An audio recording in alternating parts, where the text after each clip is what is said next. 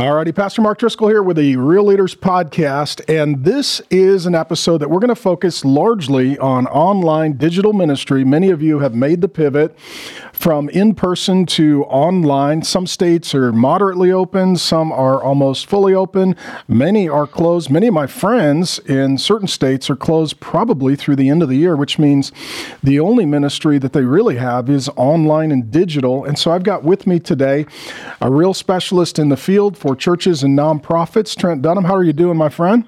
I'm good, Pastor Mark. Thanks for having me on today. Glad to join. Yeah, glad to have you. And you're down in Dallas, Texas, one of the greatest countries on earth. So congratulations yes. to you. Maybe you said it right. Tell us a little bit just about Dunham and Company so folks are familiar with your organization and your work. And then I want to talk about online giving and social media and kind of the trends that you're seeing from churches and nonprofits and how to maximize the online opportunity. Sure. Sure. Well, and Company was started back in 2002. Uh, my dad and I started it uh, back then, and I joined um, about a month later. And we have been we have an office in Dallas, Texas, and we have one in Sydney, Australia. We do a lot of work, obviously down in Australia, New Zealand, but also in the UK, South Africa, so it's a pretty global organization with the goal really of helping organizations, every organization, Christian nonprofit that we work with, whether that be a church, a cause based ministry feeding kids around the world, uh, doing mission work, uh, whether it be someone like uh, like you, Pastor Mark, who has a uh, a broadcast ministry or a ministry that's delivering content to people through different platforms, or a radio station. A lot of nonprofit Christian radio stations we help out. No matter what type of organization it is, every organization uh, could be having more impact than they're having now there's a gap between what is and what could be. We call that the impact gap, and our job organizationally is to help close that gap Obviously, that happens through a real uh, good understanding and implementation of a communication strategy, uh, fundraising strategy, uh, and content strategies. And so that's where we spend the bulk of our time doing that through different media platforms and putting people on, whether that's TV or radio or growing their footprint on the internet. And so that's that's what we do, what we're about, and what we're passionate about. Well, and you guys have been a good friend to me. I've learned a lot from you, and I appreciate you. And uh, I know personally, you guys tend to work just with those that are kind of Bible based, Jesus centered. You're not taking every client you could possibly get, but those who believe the Bible and want to get the message of Jesus out uh, either in word or deed or both, I guess, uh, is kind of your focus. And just so that uh, those who are listening know, you can get tangential information. And this is what a lot of pastors and leaders do. We call this pastor or this guy, we get small data points, and then we can amplify that to rush to conclusions that may not be very well researched and very well founded. And one of the things I like um, that, that you all do is you work with a breadth of organizations. And so you're getting real data uh, and real data points to help other organizations make the pivot uh, to more successful online ministries. So not you know not just a humble brag, but maybe just give us a sense of some of the organizations you work with, so that as you share some of the data points, they understand kind of the gravitas under those data points. Sure. Yeah, we've had the privilege over the years. Um, we we do a lot of work. We handle, for instance, all the the new donor acquisition for Compassion International. We uh, on radio um, that they do. We work with lots of pastors around the world, from Pastor Rick Warren at uh, Saddleback Church and his ministry called Daily Hope, to my home pastor Pastor Jack Graham at Prestonwood Baptist Church to um, yourself and probably two dozen others. I could go down the list of guys like Skip Heitzig at Calvary Albuquerque, uh, Albuquerque and um, you know dozens and dozens of others, a lot of pastors, and then we get the privilege of working with some pretty significant uh, people in the media space too, like uh, K-Love, if you've ever listened to K-Love Radio or Air One Radio, uh, Way FM. If if any of those are in your local markets, we we get to serve them in a lot of those capacities as well. And so, just a, a, a wide breadth of organizations and churches that we get to serve, which we've just been had the privilege of, like you said because we are in so many of those environments and we just get to learn and look at so much of the data that comes through and how people interact and react that we've just had the ability to aggregate a lot of that and use that to the benefit of other ministries as they figure out what their next phase of growth might be. So that's a perfect transition. So I would like you to talk specifically uh, now that we've kind of established, you know, the the optics that you have into what other ministries are doing nationally and globally, I'd like to first spend a bit of time on online giving and then a bit of time on social media. So, sure. I mean, many churches, uh, as well as some ministries that had in person meetings, uh, they did not get a heads up. I mean, if you're in, let's say, the north and you know that every winter it's going to snow and at some point the roads are going to be treacherous, usually the weather forecaster says, hey, coming up in a few weeks, make sure you've stocked up the pantry because it's going to get rough.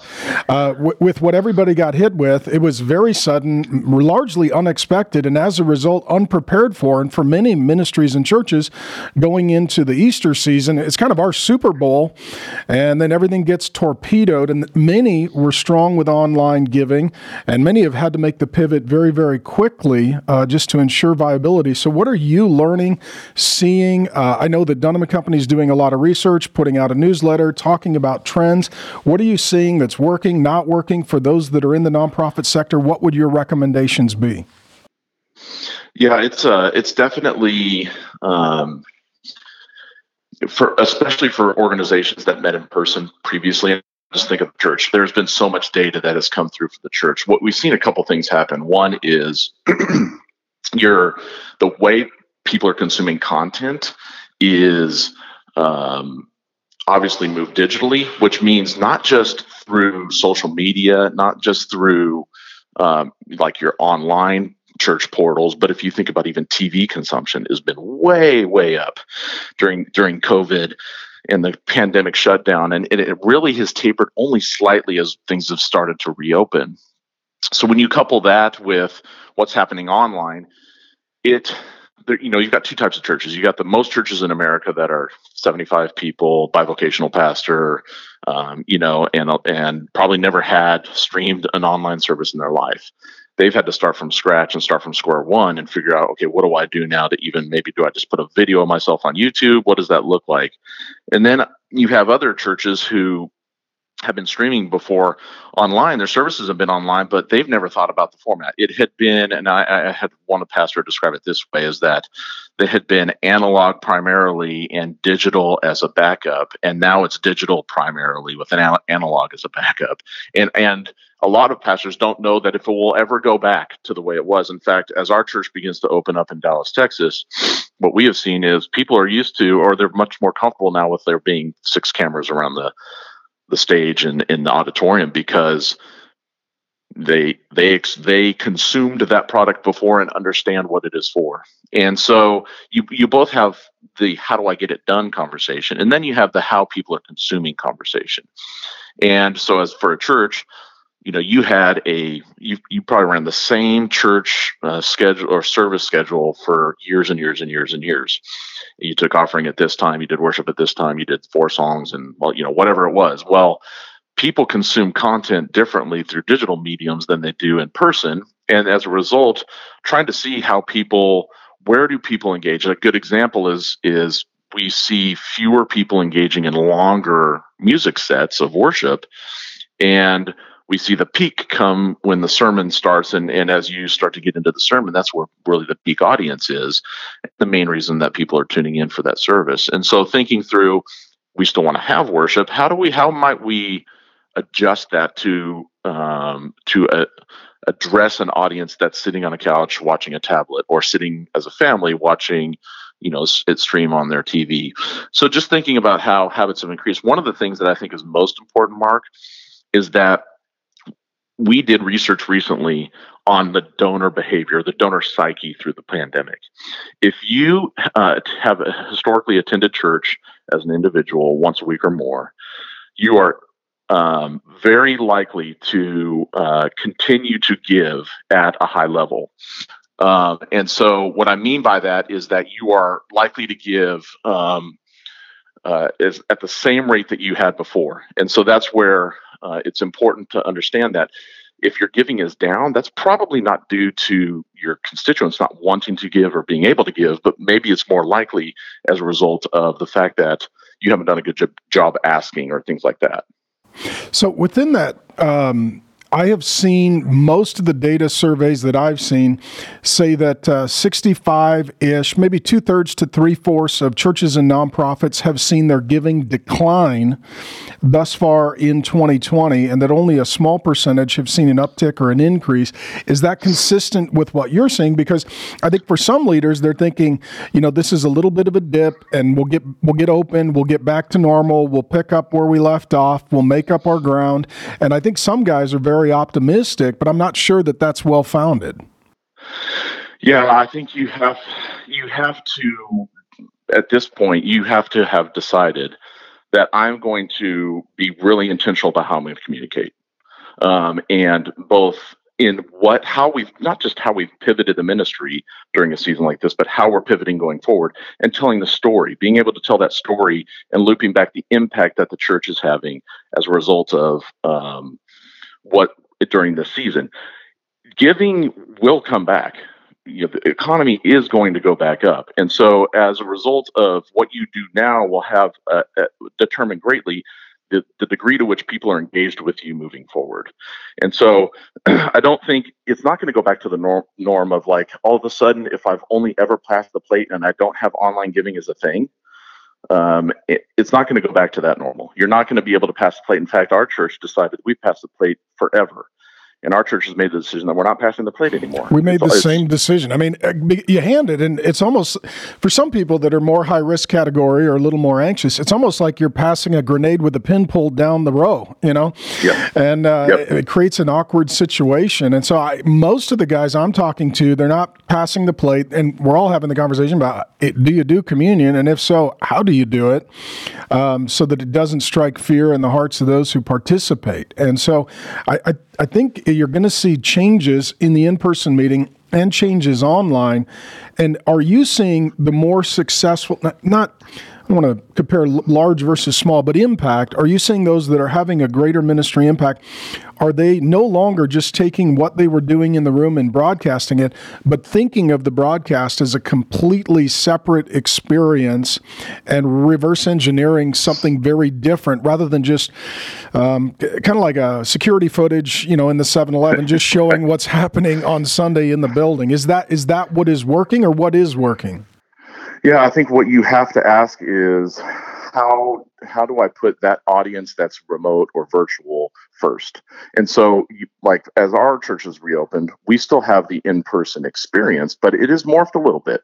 So there is someone on the side of the stage at the beginning of the of the service that's doing an intro to the camera for the online audience and it kind of gives a visual to your congregation that's there in person that yeah we're still engaging this virtual audience that this is something we're doing intentionally and um, and we're thinking about their experience. And as if, if you've consumed that at home before during the shutdown you kind of see you you make a visual connection with that person that you oh yeah i saw them on the screen and now i'm seeing them do that in person. That makes sense to me.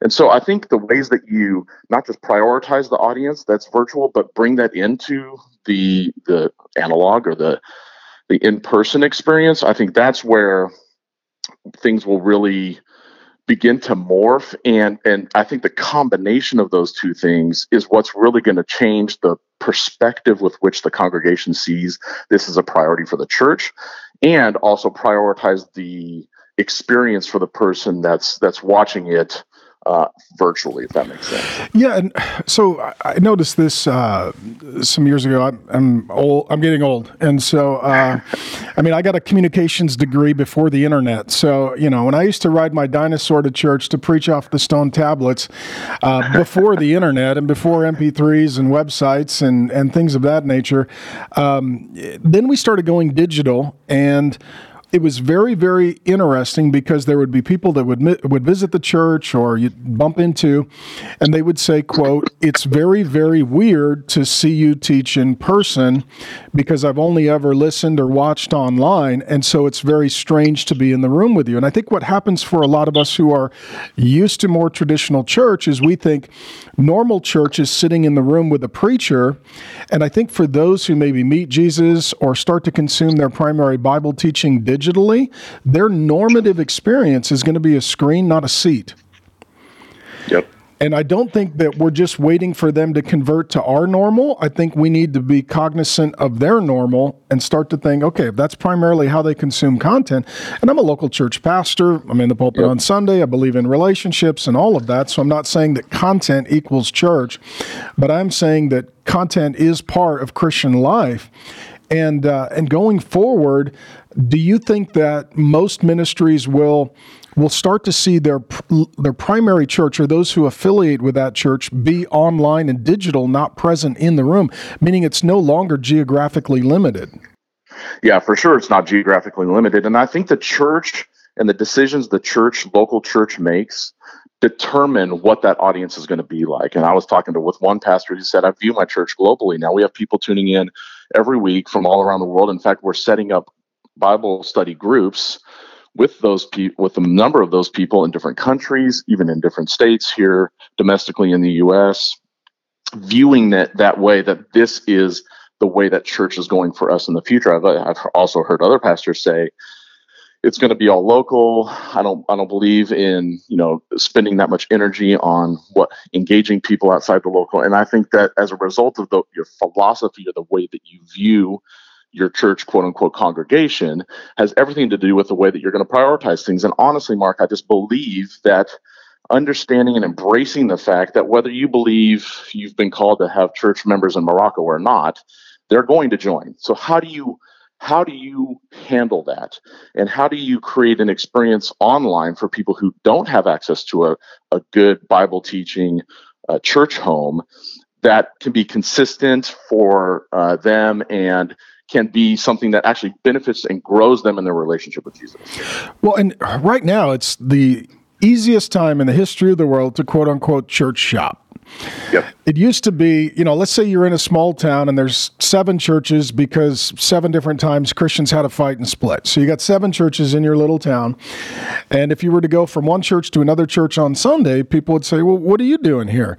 Now you just visit wherever you want to visit. You consume whatever content you want to consume, and there's total anonymity and privacy with it. And I'm not sure that many people who are now, you know, sort of voting with their device are going to go back to a local ministry unless it provides some additional value, like relationship.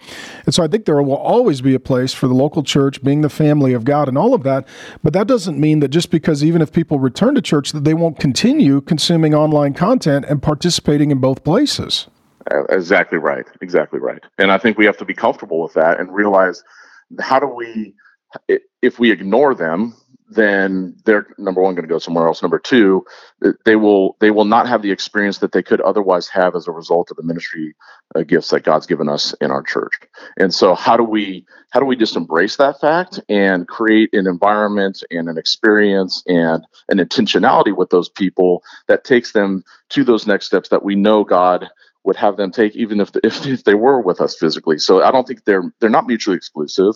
And it's important too that we understand that communications actually have to happen now with with a virtual audience. So it's not just what happens on Sunday, but it's how we communicate through email, how we encourage people to sign up for things like that so we can stay in touch with them, how we connect them to additional content, how we connect them to to, the, to events that happen outside of a Sunday morning or a Saturday night service, whatever your services are. I think that is where a, a big switch begins to take place where I'm not a consumer tuning in, but I'm actually experiencing other events along the way as well, whether they're in person or virtual.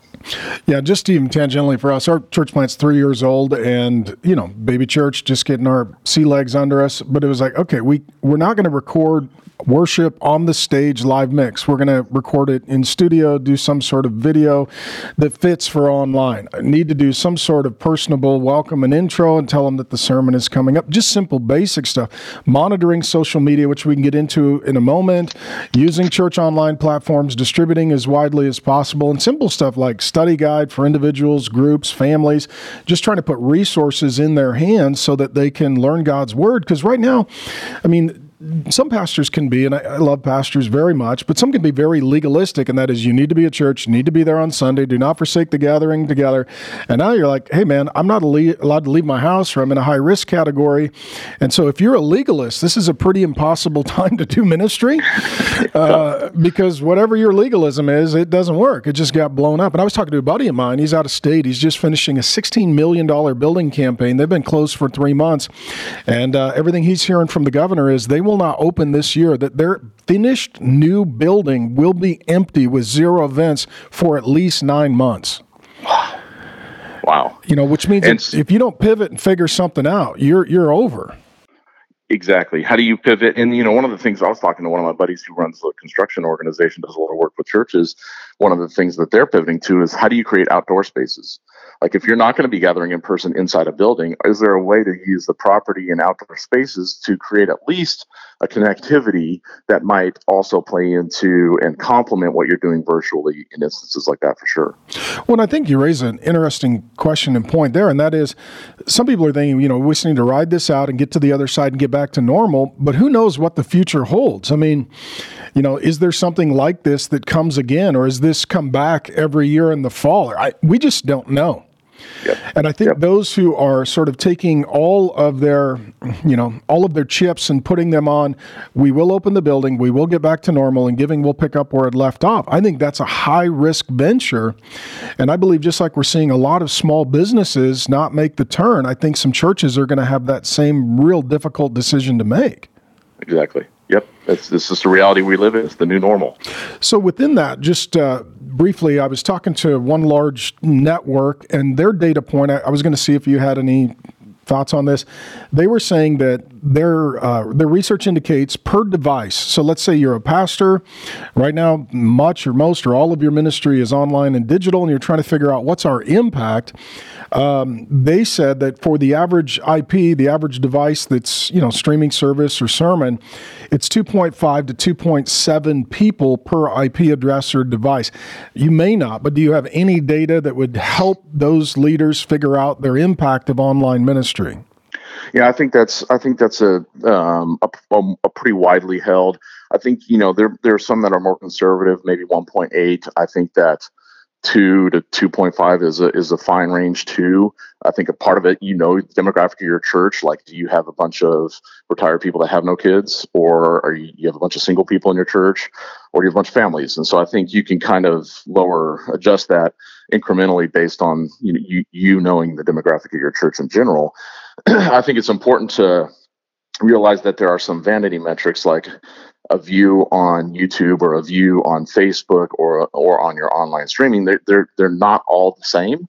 They they're determined a little differently, and so um, just being aware that a, a, view doesn't necessarily mean on every platform that you've had someone watch your whole sermon. Um, and so, oftentimes, what we'll say is um, you you want to take one of those multipliers that you mentioned. Uh, and and I think it's appropriate because there's just a not, not a lot of ways uniformly across digital platforms and, and throughout churches to really evaluate that. But I think just taking those views and then multiplying it, like you said, is an appropriate metric because then you're at least doing apples to apples every week, knowing that there may be some, hey, it's a 30 second view on Facebook versus a three minute view somewhere else and those kind of things. Uh, and knowing that some of those things exist, but at least you're comparing apples to apples every week and saying, okay, if I'm looking at the same information every week, how is that going up or down? Because the question, I believe is more important is saying week to week is the experiencing is the experience declining or increasing? Are people coming back because what they found was good, or they are they are they not coming back because we're doing something in the format of the program or the uh, the service that is just not as engaging? And so, and and looking more specifically when you can get access to it to the stats of throughout the service. So we started at this point, we really tailed off. What do we do? Or we started at this point, things really exploded during this part of the service. What do we do? And really being unafraid to say this worked and that didn't. Well, and within that, one of the just experiments we, and I would say this is a good time for ministry leaders to experiment. So if you're used to just sending out your Sunday service, you know, mimicking what's in the room online as much as you're able, and then just broadcasting your service times, that may work for your people, but that may not work to expand your base. Yep. And so yep. for us, we're like uh, here at the Trinity Church, we're going to go to a Saturday night service in July so that I can start pushing on Saturday night, and I can push because there's you know there's time zones around the world. We tried this for Good Friday and Easter. I broadcast every hour trying to figure out what would it be like to hit every time zone on planet Earth as an experiment just to see what happened. And it actually worked. And the yeah. the viewership every hour of Good Friday and Easter, so we broadcast 48 hours in a row, it was actually remarkably consistent and you can track it. You're like, okay, Brazil tuned in here, Europe turned it tuned in here. And and I think it provides this inexpensive way to maybe do more ministry than ever if we think beyond our local congregation. So, you know, I would just encourage pastors try different things. I mean, we've tried morning, we've tried evening broadcasts, uh, we tried a late night broadcast recently that actually did better than the morning broadcast. So, yep. I think people used to who were participating in church online, they would sit down at the service time. I think right now they're consuming content I either when it's convenient for them or they're replaying content later. It's not like, you know, when there is a live meeting, you need to be there. But I mean, how many right. of us, you know, we're watching Netflix, we're not watching live, you know? Exactly. I mean, how many of us are not watching cable TV? And it's like, you know, it's, I know it's nine o'clock. I got to sit down and watch Gold Rush, you know? It's like, well, I'll, I'll, watch it some year whenever it works for me. And so I, yeah. I think even pastors accepting the fact that the way people are consuming content means we need to make it constantly available and lots more availability than maybe we have in the past because they, they're just not trying to make up for the Sunday that they missed and the service that they couldn't attend. It becomes for them their new habit, their new routine, their new normal. Yes, and, and that's evidenced even just by when you post a when you do a live video on Facebook, the bulk of the views, the vast majority of the views, come after the live episode has ended, and that's that's that's just goes back to your behavioral experience that that people just they want to wake up later or go to breakfast and then watch service or however however they want to do life being on demand is the is the new normal. And so even thinking about how you construct the service that way is there value in actually being live live? Yes if you're doing an in-person service but if you're virtual only as we have been through the pandemic there's probably some value in pre-producing that and making sure it's a smooth and, and cohesive experience for people and so not being afraid of that. So let me pivot then too uh, to social media and so if we're talking about largely di- digital ministry online giving uh, i mean there's broadcasting content but then social media becomes really more of the ministry interaction answering mm-hmm. questions providing resources praying for folks whatever the case may be um, what are you finding in social media? If you if you were to talk to the average pastor, ministry leader, whatever the case may be, do this, don't do that. This is not working. This is more productive. Yeah, I there's a broad swath there, right? Um, and what what we find on social is it's the way that you make people aware, number one, and engage people. So when you look at the way that you um, historically have done social media as a church, most likely, there's been a lot of information on your social platform. So we're having this event at this time, or we're launching this program, come visit here, or services this week, here's the, the sermon topic, and make sure to bring your friends.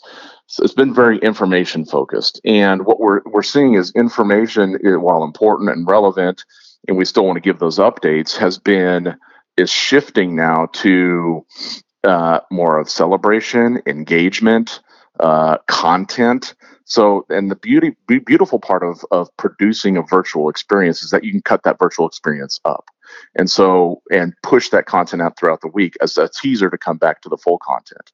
I think that's one of the like lowest hanging fruits that churches and leader leaders can do right now is you have put a lot of energy in producing this content.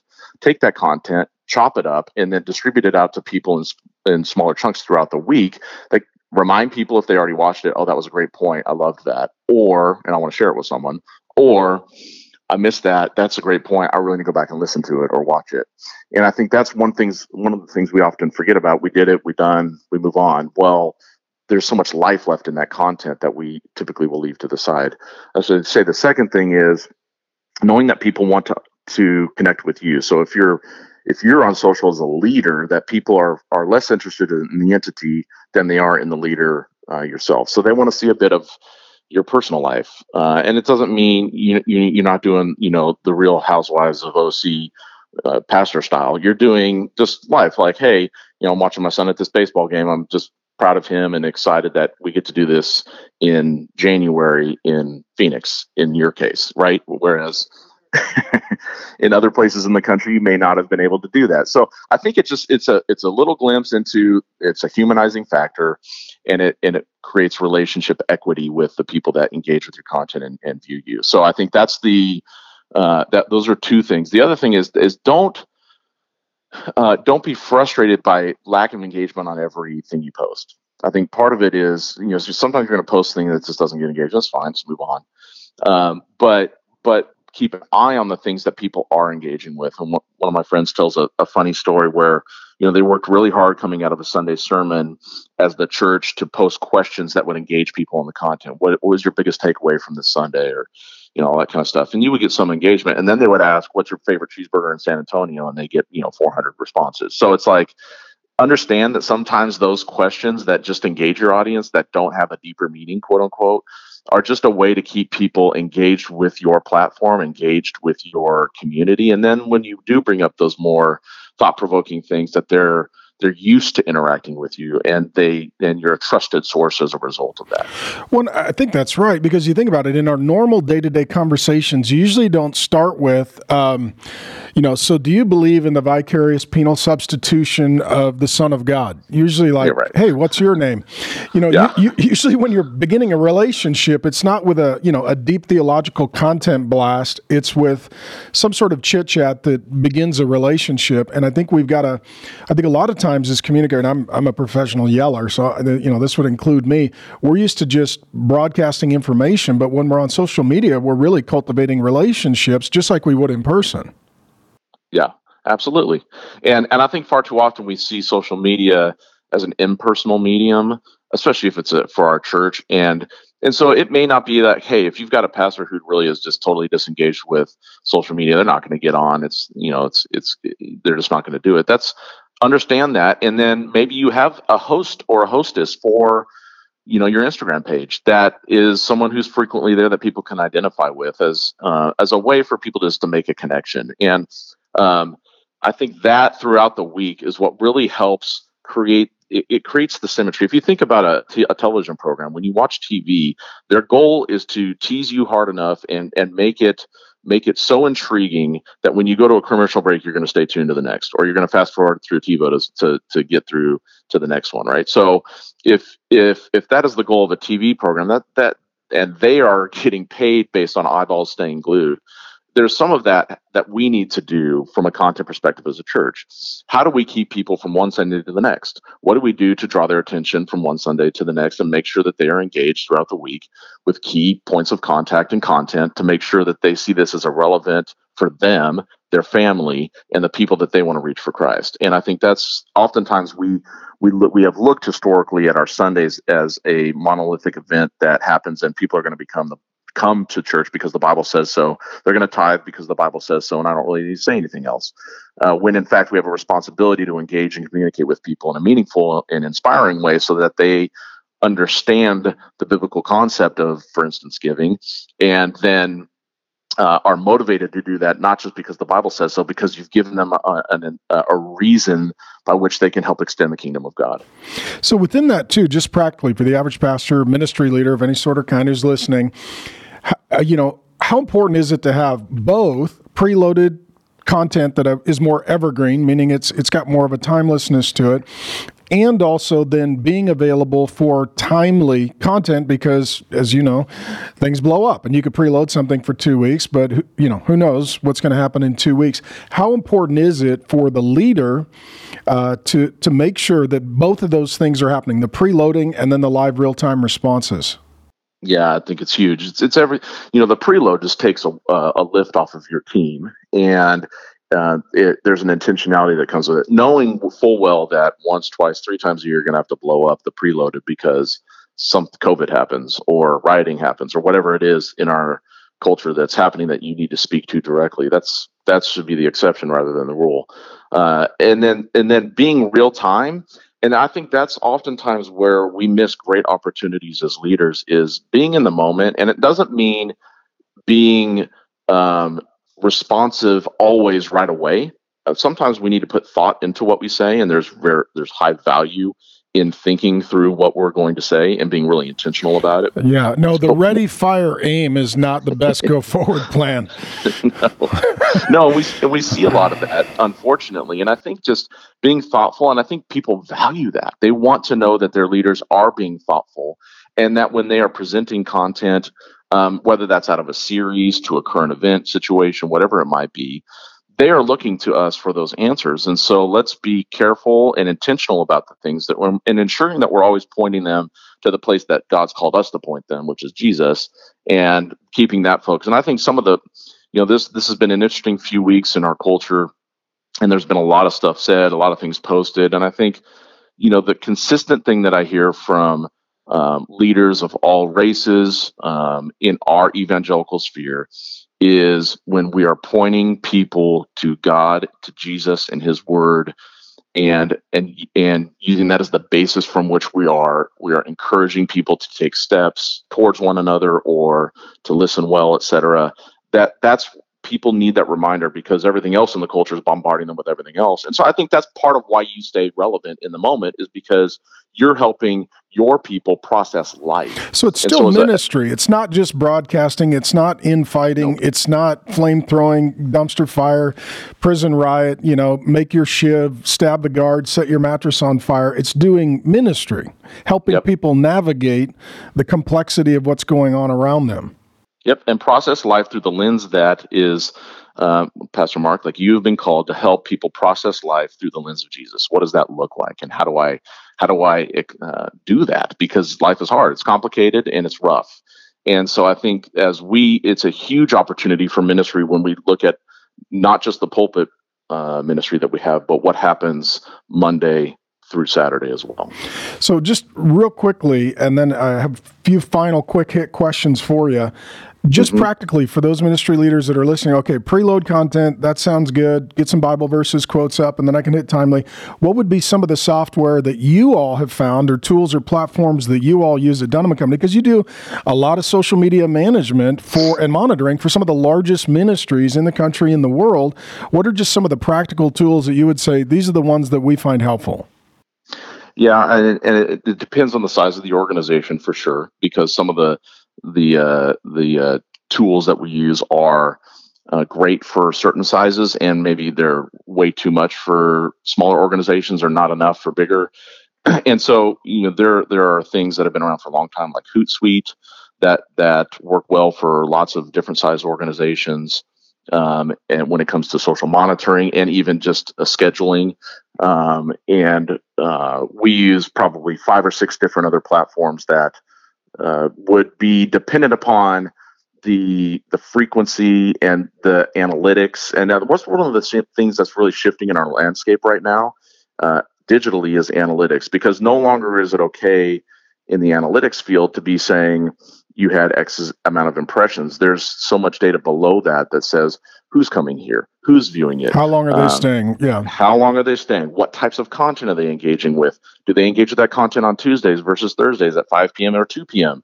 Um, and all that stuff is really important to be able to evaluate. So you need to have uh, a system of evaluative tools at your disposal, whether that be your your uh, email platform, if that's like a Mailchimp or a HubSpot uh, for inbound marketing, as well. And then connecting basic things like Google Analytics to your website so you can track who's coming and what the traffic is like and how many of those people are returning versus new. And thinking through, and we, we use some of that data, for instance, to work with a few churches recently.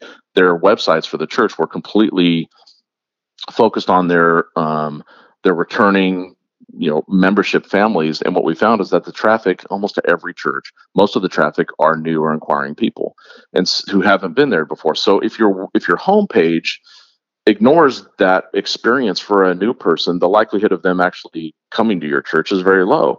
But if you prioritize that um, and make that the welcome mat for people who are looking for a new church experience or home then the likelihood of them engaging increases dramatically. And so it's just using data uh, to make wise decisions like in that way. And for ministry leaders, what he's talking about is simple as simple as plan your visit on the front page. Click here, yep. tell us who you are, what service you're coming to. If you have kids, we'll have your kids ready to get checked in. We'll have somebody to meet you. They'll hand you a bag, give you a Bible, give you a cup of coffee, answer any questions, take you to your seat, and then leave, so it doesn't feel awkward like they picked up yep. a free stalker. Uh, but it's it's just it's a hospitality, and, and we tend to think of hospitality as Christians love loving each other. The, the word in the Bible for Christians loving each other is fellowship. Hospitality yes. is the welcoming of the stranger. Yep. And in the digital yep, yep. age, you know, the plan your visit is the new front door long before they actually walk in the, the physical front door of the church. And so, I mean, it's it really is simple things like that. Because if you are new, we all know what it's like that first day of school, or you've moved, or you've transferred into a new school mid year, and everybody knows each other, and they've already got the routine. They know where the lockers are, they know who to sit with at lunch, and you're the odd new kid, it's really nice if one of the kids says, Hey, welcome, let me hang out with you and sort of be your tour guide. And in church, they're entering into a subculture and a new reality. And you just feel very odd, like you've walked in on a family reunion and you're not part of the mm-hmm. family and you're an out you're an outsider. Yep. Yeah, exactly right. And and and that's why the systems you have in place in order for you to facilitate something like that automate a lot of those things. Another one of the tools we use is called Sprout Social that that is another good uh, tool to to schedule your um, and and also listen to what people are saying about you on social, how they're engaging with you, and respond back to them. Because to your your previous question, responding back to people has everything to do with the likelihood for them to engage more deeply in a relationship with you, even online.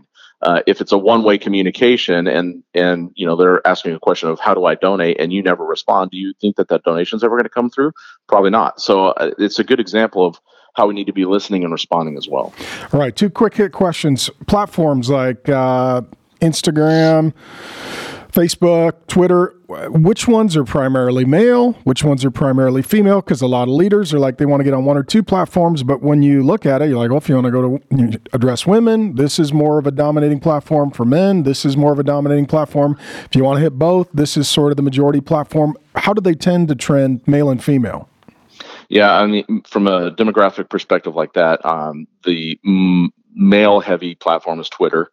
Um, and really, if you look at uh, Instagram, has been the fastest growing over the past few years, even, and um, they're obviously owned by Facebook. And Facebook is where the lion's share of the people who are going to be engaging with your content, giving to your ministry or your church, um, are going to be engaging around, you know, have you set up Facebook groups for the different ministries within your church so that they can, you know, uh, convene more regularly, ask questions more easily, and know who their leaders are, that kind of thing.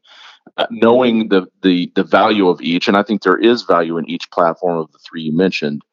Um, but really, the Twitter's going to lean more heavily male. Facebook's going to skew older. Uh, Instagram's going to skew skew a bit younger, and then you've got you know a dozen other platforms based on the type of demographic of your church or the specific ministry you're involved in that you might use. If you've got a ministry to business leaders, you're going to be on LinkedIn and things like that. So, so what's knowing... the primary core audience at MySpace? well, people that a, haven't uh, been on the internet since the 80s is that like the yeah. core constituency? I think that's the core constituency. and if you're still following Whitesnake or you know Poison as your favorite bands, then you're probably still hanging out there, rocking like Dokken on MySpace. Okay, um, just uh, finally, you uh, you guys are doing a lot of research, and so this is going to be a shameless plug for Dunham and Company because I love you. Um, you. How do people get signed up for the newsletter? Because honestly, you are doing some of the greatest data work on social media and giving for churches and nonprofits, and it's a free newsletter that folks can subscribe mm-hmm. to and if they want more, they can go to the summit that you guys have every year, or they can send their communications mm-hmm. or their donor director uh, to, mm-hmm. to meet with leaders of platforms and to, and to share best practices. What are some ways that they can get more information and learn some more to carry the conversation forward?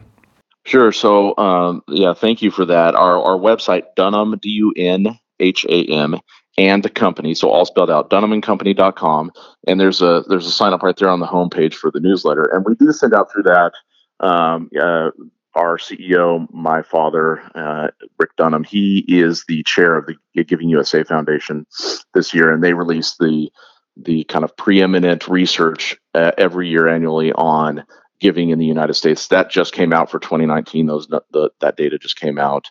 Uh, and so a lot of that is there. There's a lot of other research we're doing throughout the year. Uh, as I referenced earlier, the giving during the pandemic, the likelihood for people to give um, and during the pandemic and going through for the rest of the year, looking at some of that data, social engagement. We've also got some tools on there under Dunham Institute where we just have uh, sessions that you could go watch if you just like, I need to, you know, learn a best practices around podcasting. Go go view that session in our Dunham Institute library of videos, and you can kind of do some basic training there that I think uh, a lot of people find helpful as well. Cool. Well, I love you. I appreciate you. Thank you. Look forward to seeing you again next time I'm in Dallas.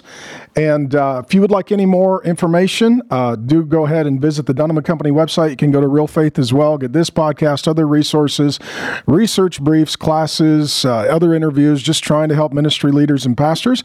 And uh, Trent, thanks for joining us today, my friend. You bet. Thanks, Pastor Mark. Love you guys. All right. Blessings. Bye-bye. Uh-huh. Bye.